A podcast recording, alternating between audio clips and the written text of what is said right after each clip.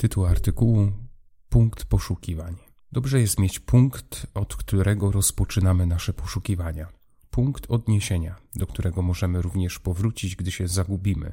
Ustalmy ten punkt na mapie naszego życia, tak na wszelki wypadek.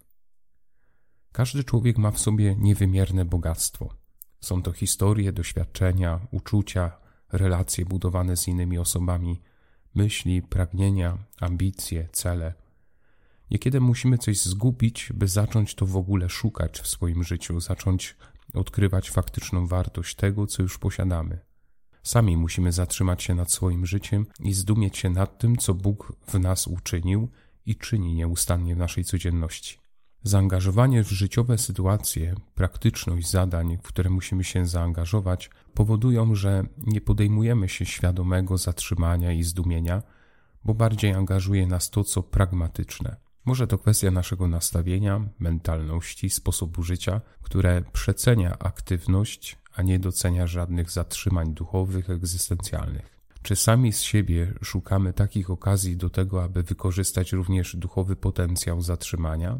Wydaje mi się, że osoby, które w jakiś sposób doświadczyły takich sytuacji, które odkrywają ich wartość, to są osoby, które do tego typu doświadczeń powracają. Natomiast trudno oczekiwać od tych osób, które czegoś takiego nie przeżyły, by zatęskniły za tego typu sytuacjami, które być może nie miały miejsca jeszcze w ich życiu. Obraz odnalezienia Jezusa w świątyni w pierwszym etapie rozważań uświadomił mi, jak ważne jest w życiu człowieka posiadanie punktu orientacji odniesienia punkt w przestrzeni naszego życia, który pomaga nam się odnieść do jakichś kwestii i je konkretnie w naszym życiu przepracować.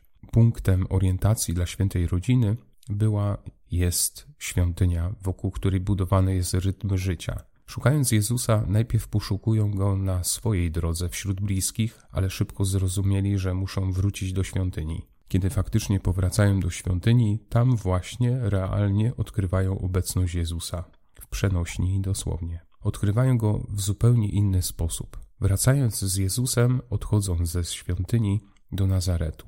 Powracają inni, niosąc w swoim sercu przeżycie konkretnego doświadczenia. Od tego momentu już w inny sposób budują swoją codzienność. Znalezienie swojego punktu odniesienia może być bardzo twórcze dla każdego z nas i bardzo praktyczne dla naszej codzienności, zarówno tej fizycznej, jak i też tej duchowej. Jakiś czas temu pewnie zauważyliście sytuację kilkugodzinnej przerwy w możliwości korzystania z niektórych social mediów i wówczas wiele osób przeżyło w jakimś sensie wstrząs. Pewnie wiele osób świetnie sobie poradziło z tą przerwą i w ogóle się tym nie przejęli, ale domyślam się, że dla wielu osób był to moment bardzo trudny i wymagający. Sytuacja ta wprowadziła pewnego rodzaju chaos i konfuzję. Takie sytuacje i im podobne pokazują, czy mamy realnie z czymś problem, czy też nie, i jak ewentualnie radzimy sobie z takimi sytuacjami.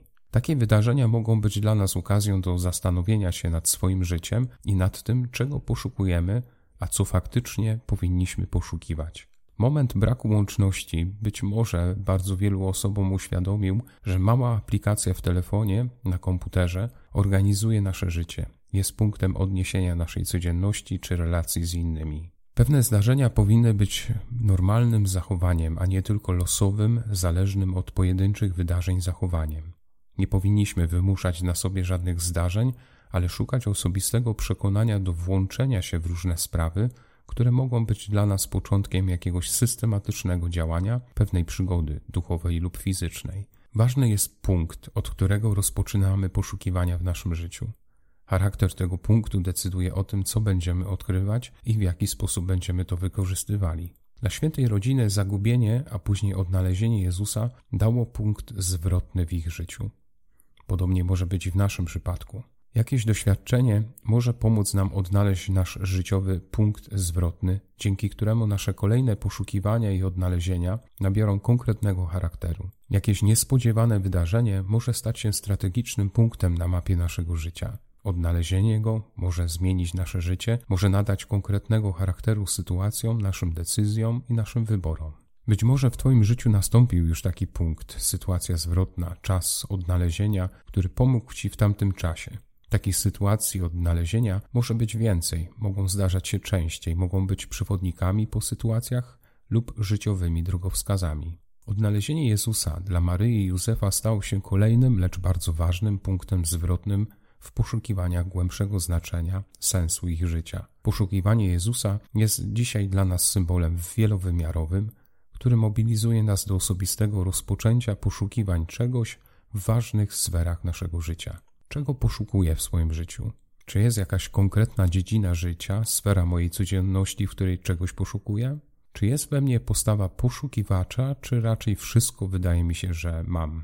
Może trzeba otworzyć tylko oczy, a może trzeba się nieco przymusić do tego, żeby znaleźć pretekst do rozpoczęcia poszukiwań. Może uświadomienie sobie tego, że potrzebuję poszukiwania, rozbudzi w nas wolę działania w tym kierunku, niezależnie czy będzie to miało charakter religijny, czy też nie. Może nam się wydawać, że coś znaleźliśmy w naszym życiu i kurczowo się tego trzymamy, a to tylko nasze pragnienie, oczekiwania. A możemy odnaleźć coś, kogoś bardziej prawdziwego, coś więcej. Spróbuj wybrać się w swoim życiu w podróż w celu poszukiwania. Nie ulegaj presji negatywnych podpowiadaczy, lecz znajdź swoją ścieżkę poszukiwań, która przyczyni się do tego, że faktycznie urośniesz.